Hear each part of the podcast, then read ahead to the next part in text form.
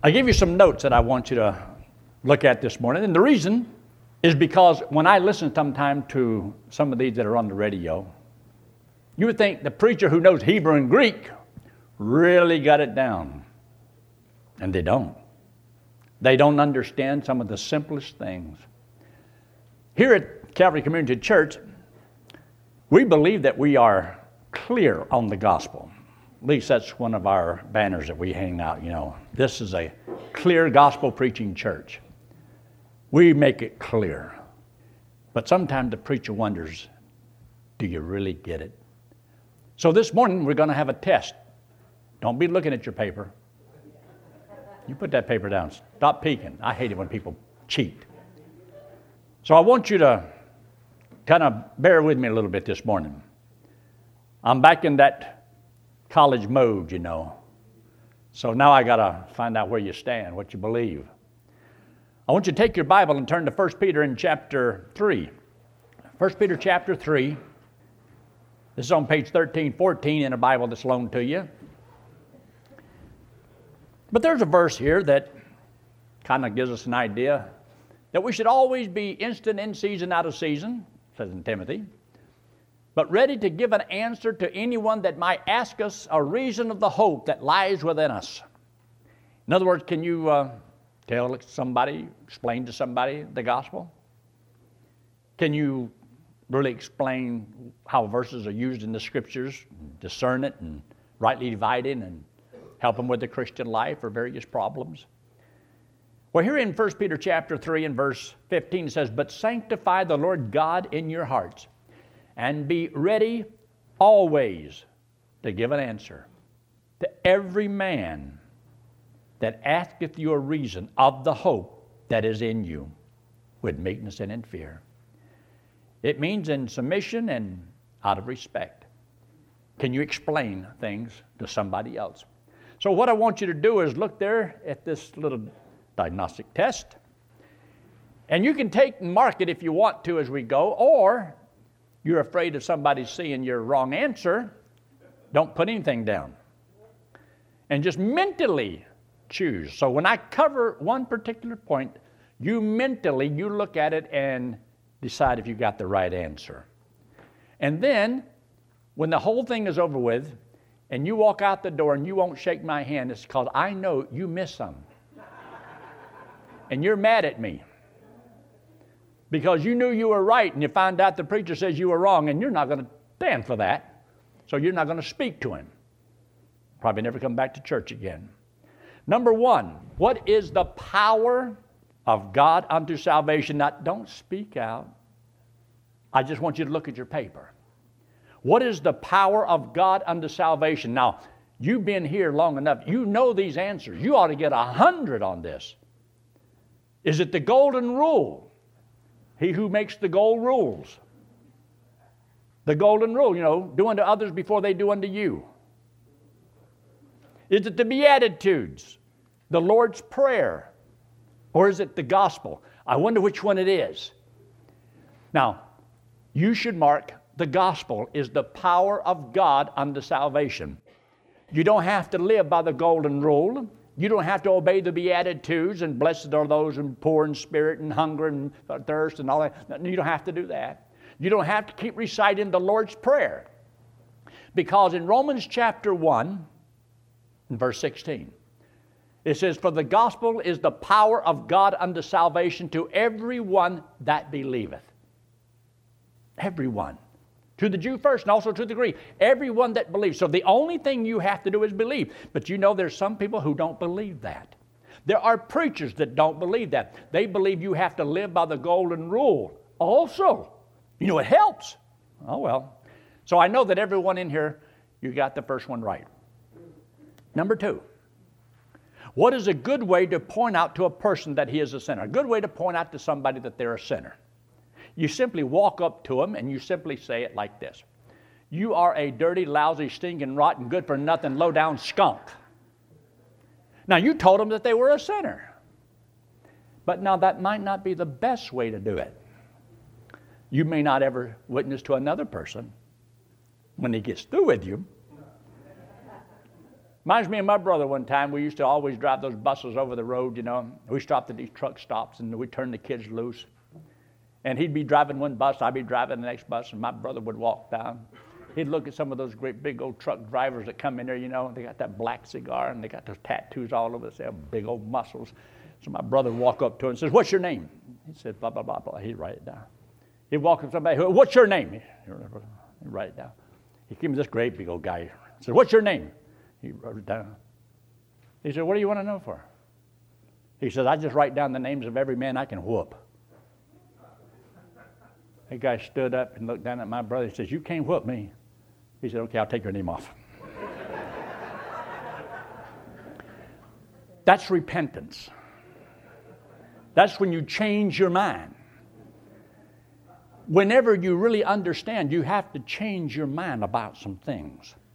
And one is that you can't save yourself. It's not by the things that you do. So trying to explain to somebody that they are a sinner can be a lot of fun. You got to be careful. Or how would you tell them? Would you just ask? You ask him, "Are you a sinner?" And some people will say, "No, I never robbed a bank. I've never committed adultery. I'm not a sinner." No. And there's people that believe that because they haven't done those really bad ones. Oh, I've told a little white lie. Of course, they're colorblind, but they don't really understand. What is a sinner? Well, if you're not perfect, you're a sinner. So simple. Look at the next point. Show him verses that tell him what sin is. You can do that if you got enough time. But you want him to understand this, and it's best to always explain it. We're all sinners. We've all sinned. We've all missed the mark. In other words, instead of just telling them how bad they are. You want to include yourself because what do you think? You're so much better than they are? You know, I had a good report last night. Somebody called me up. His name was Jesse Martinez. Y'all ever heard of him? Called me up and he says they had some people trust the Lord. He says, Preacher, it's quite a story. So I'm going to have him tell a, a little bit about that tonight. I says, because um, I knew that last week they had about seven, I think, trust the Lord on Friday night. This week they had 63. They called up and said they had 63 trust the Lord on Friday night sowing it. And I don't know if that's the most I've ever had, but that, that's a lot of people. That is a lot of people. And so um, I, I can't wait to hear his story. I hope he didn't tell them that they were sinners the way that I told them to hear. You explained that yes, we have all sinned. Everybody's a sinner. Look at number three. Number three, what does the Bible say the penalty of sin is? What is the penalty for sin? Is it death, penance, good works, repentance? What do you have to do to pay for your sins? Now, there's some people say that you have to do penance. You've got to take and be sorry and turn from your sins and stop this and stop that and join this and join that. And you've got to be, you know, do all these things and do this and this and this and this and, and, and do a rosary or, you know, uh, do prayers or whatever you got to do and kneel and bend and bow. And what is the payment for sin? The Bible says, and where is it found? Romans what? Romans 6 23. For the wages of sin is death. Wages of sin, death. That's why when Christ came into the world, he didn't come and do penance to pay for our sins. He didn't come and have to do repentance or penance. He didn't have to do anything like that. He didn't give money to pay for our sins. What did he do to pay for our sins? He died. That's all he had to do. He died to pay for our sins in our place. And the only thing you and I have to do to go to heaven, believe that he did it for us. And God will save us and give us as a free gift everlasting life. So in number three, the right answer would be what? Death. Number four, how good does a person have to be to go to heaven? Oh, that's a good one. I think they ought to be pretty good. Don't you think they ought to be pretty good? They ought to be pretty good sincerely trying to, at least if you're trying to be good. I've asked people, where are you going to go when you die? Well, I'm trying. I'm doing the best I can. I hope I make it. I'm hanging in there. When they answer like that, you know automatically they don't get it, do they? Because they don't understand the only thing they have to do to go to heaven is simply believe. And the reason is because you have to be perfect to go to heaven, and by your works, you cannot be perfect. Where in the world does it say? Is there anywhere in the Bible that you're saved by grace without works. I wonder if there's a verse in the Bible that says that. Well, you and I know what it is, and we'll get to it in just a second. Next one I want to mention out is the words perfectly righteous. You have to be perfect to go to heaven. And I mentioned to you before, but let me just kind of run it by you again. Because this really happened. You would think, well, everybody knows that they're, they're a sinner. I mean, nobody's perfect, everybody knows that. But I was actually in Colorado and I got on this plane and I had to fly to Florida. And got on this plane and there was nobody sitting beside me. And so I said, Lord, I sure would like to have somebody that would sit there and then they have to sit there and then they can't move. So they have to sit there beside me because I know what I'd like to do. I want to talk to somebody. But everybody came in and it seemed like there's nobody else going to come in. And finally, one lady walks down the aisle. She came on and she was dressed in silk, wrapped from the head all the way to the feet. And when she walked, the, the uh, parts of it, it was just all flowery, like just moving all over the place, you know. And uh, I could tell that she was of a, a different, no, descent. She had a, you could tell she was, she's not an American, I can tell that. I don't believe that. I might I'd be wrong, but she walked on down, and I was wondering, where is she going to sit? And she sat right beside me. I thought, a victim. So the plane took off, and I started making some conversation. I says, um, can I ask you a question? Yeah. I said, Where are you from? She says, Peru. I said, Where? She says, Peru. I was starting to have hearing problems back then, too. And uh, I says, Peru? Yeah, Peru. I says, um, What are you doing here in Denver? She says, Maharaji. I said, What? She says, Maharaji. The only thing I knew about Maharaji was supposed to be some fat guy that sits around contemplating his navel. Maharaji. I didn't know what. So uh, I said, Well, what are you doing here in Denver? She says, Me study about Maharaji. I said, Well, can I ask you a question? She said, Sure. I says, um, Where are you going to go when you die? She says, Me go to heaven. I says, How do you know? She says, Me perfect. Now, I've been around for a while. I have never met a person who actually says, I'm perfect. I says, You're not perfect. She said, Yeah, me perfect. Now I can't get her saved because I got to get her lost. I know she's not perfect, but she thinks she is. So I thought for a while, and she'd look up in her little book that she had on words, and she would explain some things, and we talked back and forth. And then she had a pencil in her hand, and she'd write and so forth, and then she'd underline, and then she'd erase a little bit, and she'd write. And I thought, you know perfect. She said, Yeah, me perfect. I said, No. I said, You know perfect. I says, You write and then you erase. You erase because you're making a mistake. and right there on the plane, she goes! And the, the, the they come running down the aisle. They thought I didn't attack this woman. I touched this woman, She scared me to death. She screamed that high squeal. And she just, mm, and never talked to me for the rest of the trip. So it's easy to prove to somebody they're a sinner. All you have to do is give them a pencil. They're making a, a mistake. Everybody makes a mistake, but it should be the simplest thing in the world. And so you really just want to say, look, you have to be perfect to go to heaven. Look at number five. In what way do you think good works helps a person to have eternal life? by making him more Christ like. Do you think good works will help a person to have eternal life? So just make him more Christ like. By showing he is trying to be good, by showing he is a disciple of Christ, or in no way. Which one is the right answer?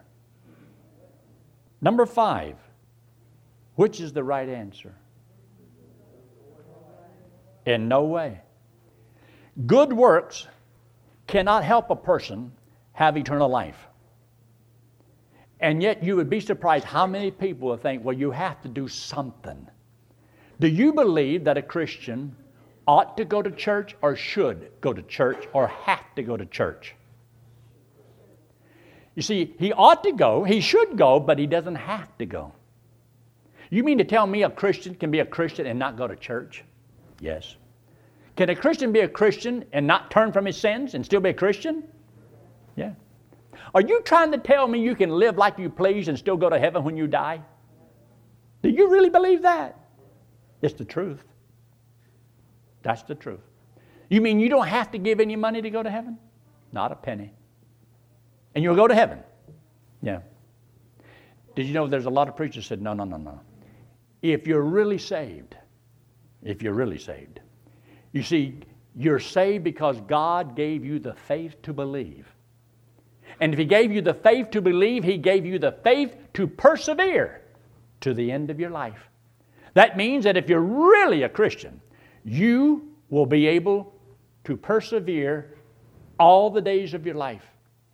But if you don't, it's a sign you never were really saved. You say people don't preach that.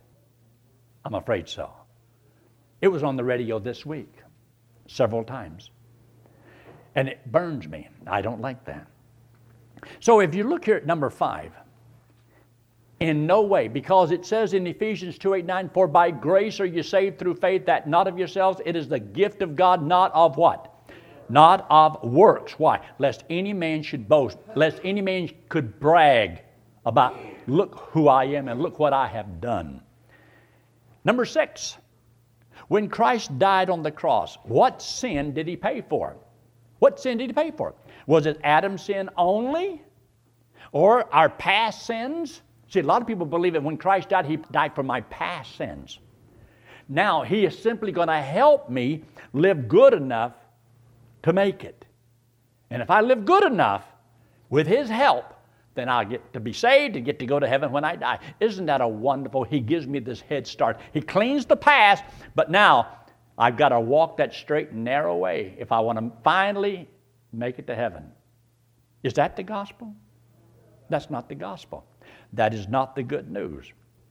Well, did he pay for the sins of the elect only? See, a lot of people believe he didn't have to die for everybody's sins, he just had to die for those he chose to save. And a host of people preached that around the country. But is it the truth? It's not the truth. Christ, and number six is the sins of the whole world. He died for the sins of the whole world, not just some of the world, but all the world. So therefore, we believe that when Christ went to the cross, it was because God so loved the world. Not just a few people in the world, and He only died for just those people. No, no. The Bible does not teach that, and they are in error. Number seven, what must a person do to be saved? Believe in the Lord Jesus Christ and turn from his sin. Believe in the Lord Jesus Christ and be water baptized. And or just believe in the Lord Jesus Christ. Which one of these is the right answer? Anybody got a clue? Believe in the Lord Jesus Christ, and that's all you have to do. If you add those other things on it, you don't have a chapter and verse to prove it. You can't back that up with Scripture. There is no Scripture that says that's what you have to do to be saved. Not one. But there's a multitude of verses that says just believe on the Lord Jesus Christ. He that believeth in him, as many as received him. It's always a gift. And all you're doing is accepting what Christ did on the cross for you. When you say you're saved by grace, but you got to add something to it. You just annulled the gift. You see, you're not saved by grace and works because grace is the absence of that work. And work is the absence of grace, being free. It's either got to be free or you got to work for it. It can't be both ways. So the test of the gospel is grace. It has to be free and it has to last forever. It has to be free. You don't work for it, you don't pay for it. By any deeds that you do, you cannot add one work to it. And it must last forever. Because if it can't last forever, it's because you added a work in there or you eliminated something that you should have done. So if it depends upon you, then it's not of God. It's not by grace. So important. So believe on the Lord Jesus Christ and that alone. And God said that He would save you and give you as a free gift everlasting life. Look at number eight. A person can know he has eternal life if he believes in the Lord Jesus Christ and serves Him. And now, nobody's against people serving God, so you know that has to be right. He believes on the name of the Son of God. Well, that, that can't be enough. I mean, that's uh, you know, necessary, but not can't be sufficient. He believes on the Lord Jesus Christ and endures to the end. Now, you've heard that you've got to endure to the end. The same shall be saved. Those that endure to the end. So, if you don't endure to the end, my friend, you can't be saved. So, which is the right answer? A person can know he has eternal life if he endures to the end. Well, if he does, then he has to wait to the end to find out if he endures, right? So that means he can't know now. He has to endure to the end. Or he believes on the Lord Jesus Christ and serves him. Okay, now you've got a question about it. Okay, how much service do I have to give? How long? How dedicated? How much? What church? How much money? Exactly. What if I'm going to give exactly? What? if I, okay, pray. I, how, how, many prayers do I have to make? How sincere do I have to be? How many times do I have to pray? Five times a day? Uh, Muslims have to pray five times a day. Uh, how many times do I got to do it? Six. We got to do better than them.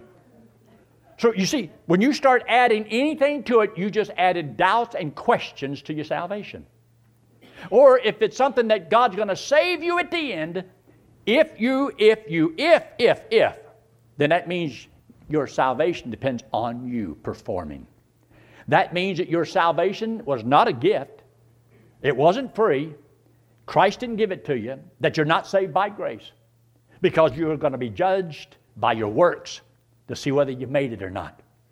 No, the only answer up here that's right is believe in the name of the Son of God. By believing on Christ, as many as received him, to them gave he the power to become the sons of God. You become God's child. That day, that moment, you trusted Christ as Savior. Well, people say, well, if you're really saved, you're going to serve the Lord. Okay, if you're really saved and you're going to serve the Lord, then why would God ever have to chasten any of His children? What would chastening be for? If they are automatically going to, guaranteed, serve the Lord, then why is God chastening His children and taking some home in advance? Because you see, if you don't live right, your Heavenly Father is going to chasten you. Now, if you can't mess up your life and ruin your life and shame your life, then how come He's able to chasten you as though you were His child? Are you His child or not His child? I've said this before. We've had three children. Hard way, one wife. Three children in our family. And when they're obedient, they're mine. When they're disobedient, they're hers. No, whether they're obedient or disobedient, they're still my kids. And so that means that just because those kids are yours, they're automatically going to serve you and do right, right? Is it guaranteed? It don't work, does it? And neither does it work with this idea. So, yes, God will chasten you because you are His child. And the reason He can chasten you is because you're still His child when you were rebelling against the Lord. When you did live as you pleased, you're still His child. And if you go trying to change all of this because it makes it compatible with what everybody else teaches and so forth, you're never going to be clear and you're never going to have peace of mind. I don't owe anybody out there an explanation of why God does what He does, except what He reveals in His Word. And what He has revealed in His Word, salvation is free. Any way you cut it, you can't earn it. No way possible. And once you have it, you can't lose it. And I don't care how that sounds to anybody. And whether it sounds fair or just or whatever, it's the way it is. God said it, that settles it whether anybody wants to believe it or not. It is still the truth. And I don't have to, and I've told people this I will state my position, but I'm not interested in debating my position as though I might be wrong. Because I've done settled that too. I know what this book says and I believe it. I've had people call me up sometime and they want to correct me. They got, there's always people trying to correct me. Some of them are trying to correct me because they read Dr. Hank Lindstrom's articles on the Bible line. And said, You know, you said this and you said that. I said, Well, I, I didn't say that. Hank Lindstrom said that. Go get him. He said, Well, where's he at? Can I talk to him? I said, Sure. He's in heaven. Go get him. So I want to defend my position, but just to get in a big argument with somebody, it's a waste of time. Now, if you want to listen to what I said, listen to what I'm saying. And when I get through speaking, you either agree or you disagree. But don't talk to me like you're going to change my mind. I've already made up my mind. I teach what I believe. Now, look at the next statement. Number nine, which statement is correct? Everlasting life can be lost because of backsliding. Everlasting life can be lost because of deep sinning. I mean, really, really bad. Everlasting life cannot be lost. Everlasting life cannot be lost, period. You say, but what if you backslide? Take your Bible, look in the book of Hebrews. Turn in your Bible to Hebrews in chapter 10. Hebrews chapter 10. It is the will of God that we serve Him and do right, but sometimes people don't always do right. So now notice what it says. In verse 38 of Hebrews chapter 10 says, Now the just, that's those who have been saved by faith, shall live by faith. It means that you read and study the Word of God and do what God wants you to do with your life. You take God at His Word. But, but, see that word but, but, if any man draw back, and this is where people get the word backsliding, draw back. Some people can't backslide because they haven't gone far enough forward. But anyway, my soul shall have no pleasure in him. My soul shall have no pleasure in him. Did it say that you're lost now, or did it say he doesn't, he's not pleased with you? Then look what he said in verse 39. But we are not of them who draw back unto perdition, to where you're lost, where you perish. We're not them. We don't believe that. And then he says, but of them that believe to the saving of the soul, even those that do not obey and do right. And as he says up here in verse 26, look in verse 26. For if we sin willfully after we have received the knowledge of the truth, there remaineth no more sacrifice for sins. It means that if I really rebel against God in the future and do all those deep, ugly sins, there's not going to be another sacrifice by Christ for those sins. And the reason is, He already has paid them. You see, He died on the cross 2,000 years ago for all the sins before him and after him. You see, those sins have already been paid. Well, if those sins have been paid, I don't have any sins to pay for. The reason I can't go to hell today, and the reason I can't go to hell tomorrow or any time in the future is because I don't have any sins to pay for. Christ died and paid for all my sins. You say, well, you don't deserve that. I agree. But it's still the truth. I'm going to heaven not because of what I've done, I'm going to heaven because of what He did. And just like I will tell you, those bad deeds is not going to send me to hell. But I'll also tell you this all of my good deeds. Am I not a preacher? Oh, I, I 10 brownie points for that. Uh, did I speak in different places this week and the radio and up there in uh, Land O' Lakes, and I ought to get another five points for that. So if I was to list all the good deeds that I've done for the last 53 years, all those good deeds, they have nothing to do with me going to heaven. They can't even help me go to heaven. And those bad things that I do can't help me go to hell. You see, my destination is all based upon did I or did I not accept Christ as my Savior. So, 53 years ago, when I was 18 years old, I trusted Christ as my Savior, and God gave me eternal life as a gift. He gave it to me because He loves me. I serve the Lord not to get to heaven, but because I'm going to heaven.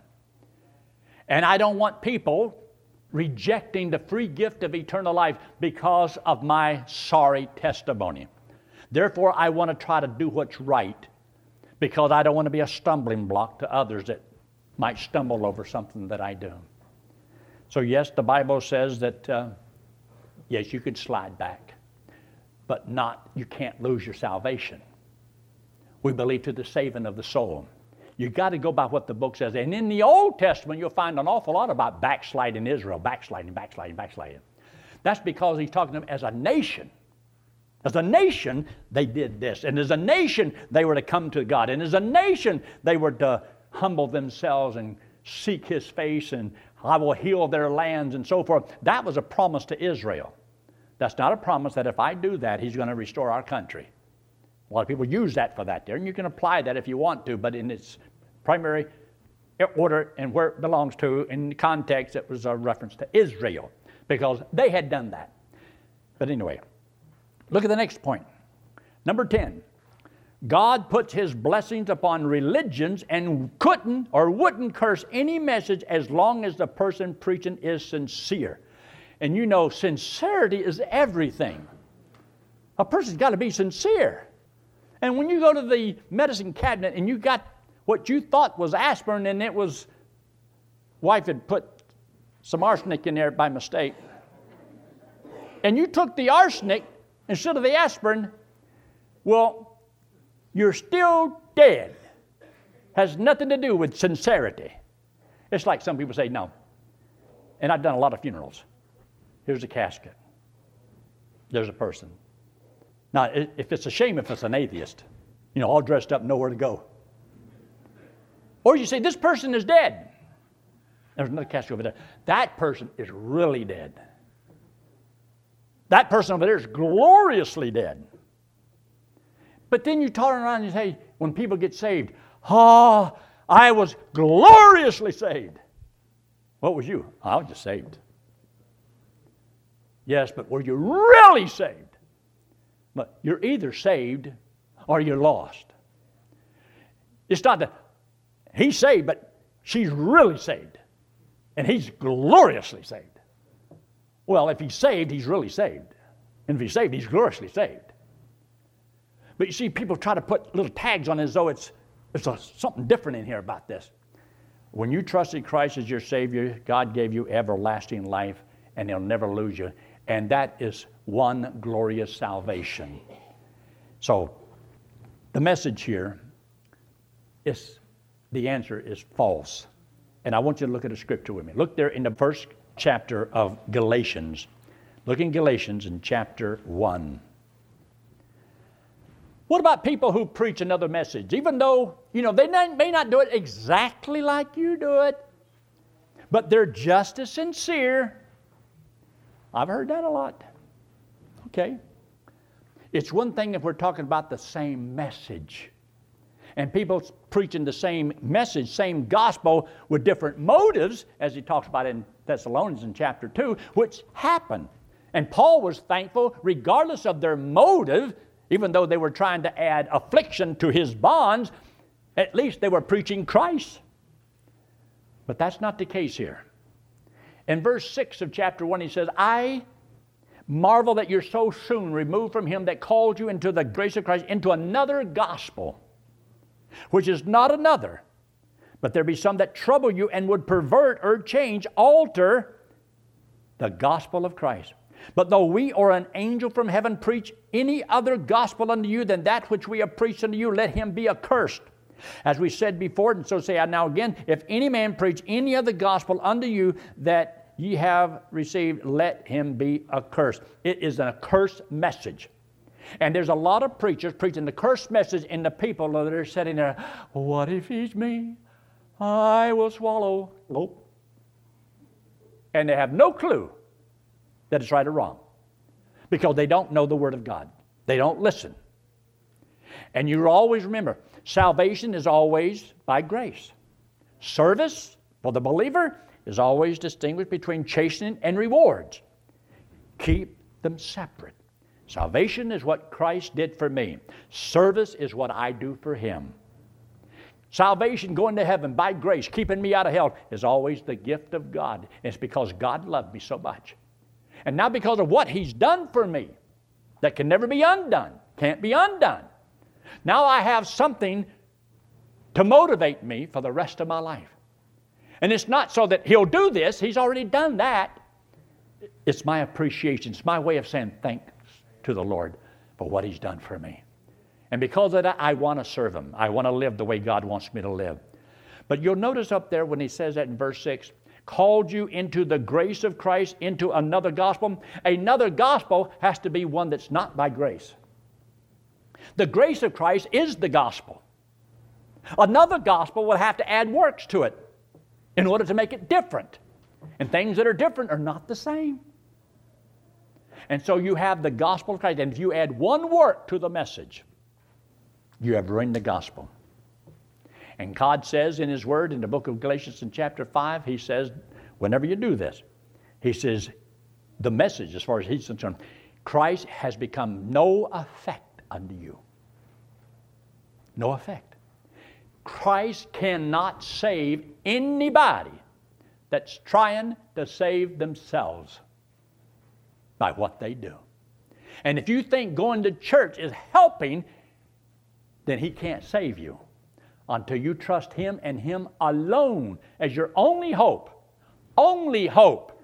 You can't put any hope in you or the church or the preacher or anybody. You can only put your hope in Christ and what He did on that cross for you. You believe that. And God said He'll give you eternal life. And you don't have to go by your thrill or chill. All you know is, I believe it. God says it. That settles it. And you'll be surprised the peace and the joy that you can have for all eternity because of that. We need to move on. But look at the next statement. Number 12, which verse tells you that you can know that you have eternal life? Is there one of these verses that actually says you can know you have eternal life? There is one. How many of you know which one it is? Don't talk it out, just raise your hand. How many of you know which verse it is? Hezekiah 2 4? 1 John what? 5.13. These, quote it with me. These things have I written unto you that keep the Ten Commandments and go to Calvary Community Church and pays 50%. Well, inflation, you know. 1 John 5:13 These things have I written unto you that believe on the name of the Son of God that you may know that you have eternal life. You can know you have eternal life. The Bible teaches that. Isn't that a good thing? Look at the next statement. Number 13 give the reference that tells us what the payment for sin is. What is the payment for sin? We've already told you what it is it's death. But which one of these verses? So you need to know where it's found. Learn the Word of God. Where is it found that says what the wages of sin is? Which one is it? Romans 6:23, Romans 6:23. The wages of sin is death, but the gift of God is eternal life through Jesus Christ our Lord. Number 14, what verse says we become the sons of God by receiving him? Which one of these verses says this? See, every one of y'all, these are not hard questions, but every child of God ought to know them. If you ever want to explain the gospel to somebody, what I'm talking about this morning, you need to understand. It'll help you to be a more effective testimony a witness because they will have questions on exactly what I'm talking about right here. These are the questions that the people ask. I've been doing this for a long time, and I got more to come. But I want you to see that this can help you to be armed, to be ready, to give an answer to everyone that asks a reason why do you believe what you believe? How do you know it's true? You can say it, but can you show me that in the Bible? Show me that in the Bible. You say, no problem. 1 John 5 13, see right there? It says that you can know you have it. I led a man to the Lord simply because I not only told him about Ephesians 2 8 9, I showed it to him. And he took and looked at the other guys. He said, You fellas sit down and shut up. It's in the book. And they were fixing to kill me. These were some men that were fixing to do away with me that night, and I didn't know it. But because of Ephesians 2 8 and 9, they trusted Christ as their Savior. And later on became the leaders in the church up in northern Minnesota. Get a chance, you get that book I wrote on the Dora Lake story. All that's in there. I didn't tell a part about they were going to do me in. But that's a powerful verse. Powerful verse. Because Although I sometimes it's just you saying it, but when they see it in black and white, they see that's in the Bible. The Bible says that. So you want to have power in your life, learn the word. There's power in knowledge. Learn it. Look at the next statement. Number 15, the doctrine of eternal security is synonymous with the doctrine of salvation. That is true. You see, Eternal security is not a separate doctrine in the gospel, it is the gospel. Eternal security is the gospel. That's how you know you really believe it's by grace. If any person tell you that they believe you're saved by grace, but you can lose it, they don't believe in grace. And if they don't teach that you can be saved forever and never lose it, you have eternal security. If they don't believe it, they don't believe salvation is by grace. They're telling you that, but they don't believe that. Because if they say you can lose it, why can you lose it? Because you don't do something right. So then your heaven depends on you living. And you don't live right, you don't get it. The only way you can know that you're going to heaven is that it's given to you as a free gift. Totally free, with no strings attached. Isn't that good liberty? Now I'm free to serve God because I don't have to. I'm not in bondage that I have to do it. There's no law that says I have to go to church, that I have to do that. I, I don't have to do it. I do it because I want to. That's so much better. Do you want your kids to love you because they have to, or would you like to give them a choice? Well, I don't know. You want them to love you because they really love you. Wouldn't you like it if they obeyed you because they wanted to instead of, if I don't, Daddy's going to get that razor strap again? And they do it out of total fear of you. You know, some guys are just plain monsters. And they're like dictators. I've been accused of everything. I'm really a nice guy, though. Look at the last statement here. After you trusted Christ as your personal Savior, you should trust Him with every area of your life. Believing His way is the best. You say that true? All right, that's where we are. This is where we are. You've trusted Christ as your Savior. Should we serve the Lord because we know God knows what's best for our life? We are His children and the sheep of His pastor. And He is the one that knows us and loves us and has a purpose for our life. And we should, yes, we should serve the Lord. As a child of God, shouldn't I depart from iniquity? Shouldn't I clean up my life? And if I am a child of God, shouldn't I allow the Lord who loves me to lead me and guide me?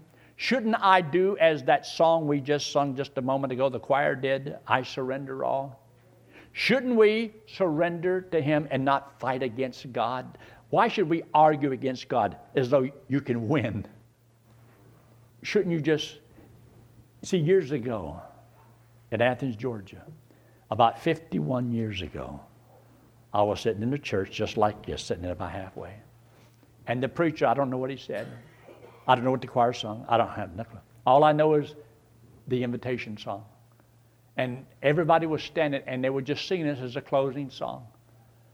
And as they sung that song, and I was standing up there, and I got tears in my eyes. I mean, I said, stood there and, and I cried and said, Lord, I surrender everything that I have, everything that I am. I, I surrender my family, job that I didn't have, anything that I had. I give it everything to you. And if I remember correctly, I think I might have come down to their front and I knelt at the front and sobbed like a baby. Nobody made me do that. I did because I wanted to. But I remember that incident. I remember standing there. I remember that song. Because see, nobody can make me do anything. And I'm so glad. Because, see, trusting Christ as your Savior, you can't make somebody else trust the Lord. It's a choice, it's the, your own will. When it comes to serving the Lord, it's your own choice. Nobody can make you serve the Lord. But if you really appreciate what God's done for you, He said, I beseech thee, therefore, brethren, by the mercies of God, that you present your bodies as a living sacrifice, holy, acceptable unto God, which is your reasonable service. And be not conformed to the world. A lot of them are. But be ye transformed by the renewing of your mind that you may prove or discover what is that good and acceptable and perfect will of God. See, God has something perfect for every one of His children. A lot of them will never find it because they'll never renew their mind. You can't live the great Christian life with the same mind you had before you got saved. God wants to renew your mind with His Word so that you'll think the way He wants you to think, so that you'll do what He wants you to do. Letting this hand represent you and me. This wall represents sin. The Bible says we're all sinners. That's on the paper. We're all sinners. And that the Bible says that the wages of sin is death. It's in your notes. The wages of sin is death. We all sin, we all have to die. And to be separated from God. But God loves us, wants us to go to heaven. To go to heaven, you have to be not pretty good, you have to be perfect, as righteous as God Himself. And we're not. We've all come short of God's perfection. So God says you cannot save yourself. Your good deeds will never pay for your sins. All of your good deeds will never pay for one sin. Death is the payment for sin. So Christ, this hand representing Christ, came into the world because he loves us, hates our sin because it separates us from him. So Christ took all the sin, all of it, past, present, future, paid for it on the cross, came back from the dead. He says, if you will believe, he did it for you. He would put the payment to your account and you get to go to heaven on what Christ did. That's a gift. It's free. You don't deserve it. You didn't earn it. And God says, when I give it to you, it's eternal life. He says, I give unto you eternal life, and no man can pluck you out of my hand. See, when you trust Christ as your Savior, you are trusting Him to save you. And He said, He will never cast you out. He said, He'll never lose you.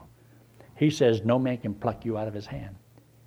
I'm going to heaven, not according to my strength. See, I'm not hanging on to God. God hanging on to me. And I can't lose my salvation. I don't have it. He does. He is saving me. He's the Savior. So I am as safe as God is in keeping His word. So when you trusted Christ as your Savior, He gave you as a free gift everlasting life, and you go to heaven on what He did for you. Let's pray, shall we? Every head bowed and every eye closed, and no one looking around. Think just for a moment.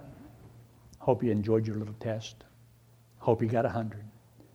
But if you got something wrong, you might need to look at it. But right now, in the quietness of this moment, I want to ask you this question. If you died today, would you go to heaven? If you died right now, would you go to heaven? Are you positive? How do you know? The only way you can know that you're going to heaven is did you trust Christ and Him alone as your only hope of going to heaven? You may have heard about it, but did you add things to it? Have you added on to that? Right now, in the quietness of this moment, just between you and the Lord, would you just say, Lord, I know I'm a sinner, and I believe Christ died for all of my sins. And right now, I will accept the payment Christ made for me. And friend, God said if you would trust Him, He would save you, give you eternal life. You can know that you're going to heaven. I'm going to ask you to raise your hand in just a moment. Raising your hand doesn't save you, it just lets me know that what I said made sense to you, and I want to know because I want to have prayer for you. Is there anyone at all say, Yes, pray for me. I will trust Christ as my Savior this morning? Would you just slip your hand up very quickly and put it right back down? Is anyone at all? If you have trusted Christ as your Savior, you have the knowledge, the tools to share that knowledge with somebody else. Our Father, we thank you so much for this time together. Bless each one. We pray, Lord, for a great Sunday next Sunday with many people come. Help each one here to have a burden for souls, to try to fulfill their responsibility to reach as many as we can while we can. We thank you for it in Christ's name. Amen.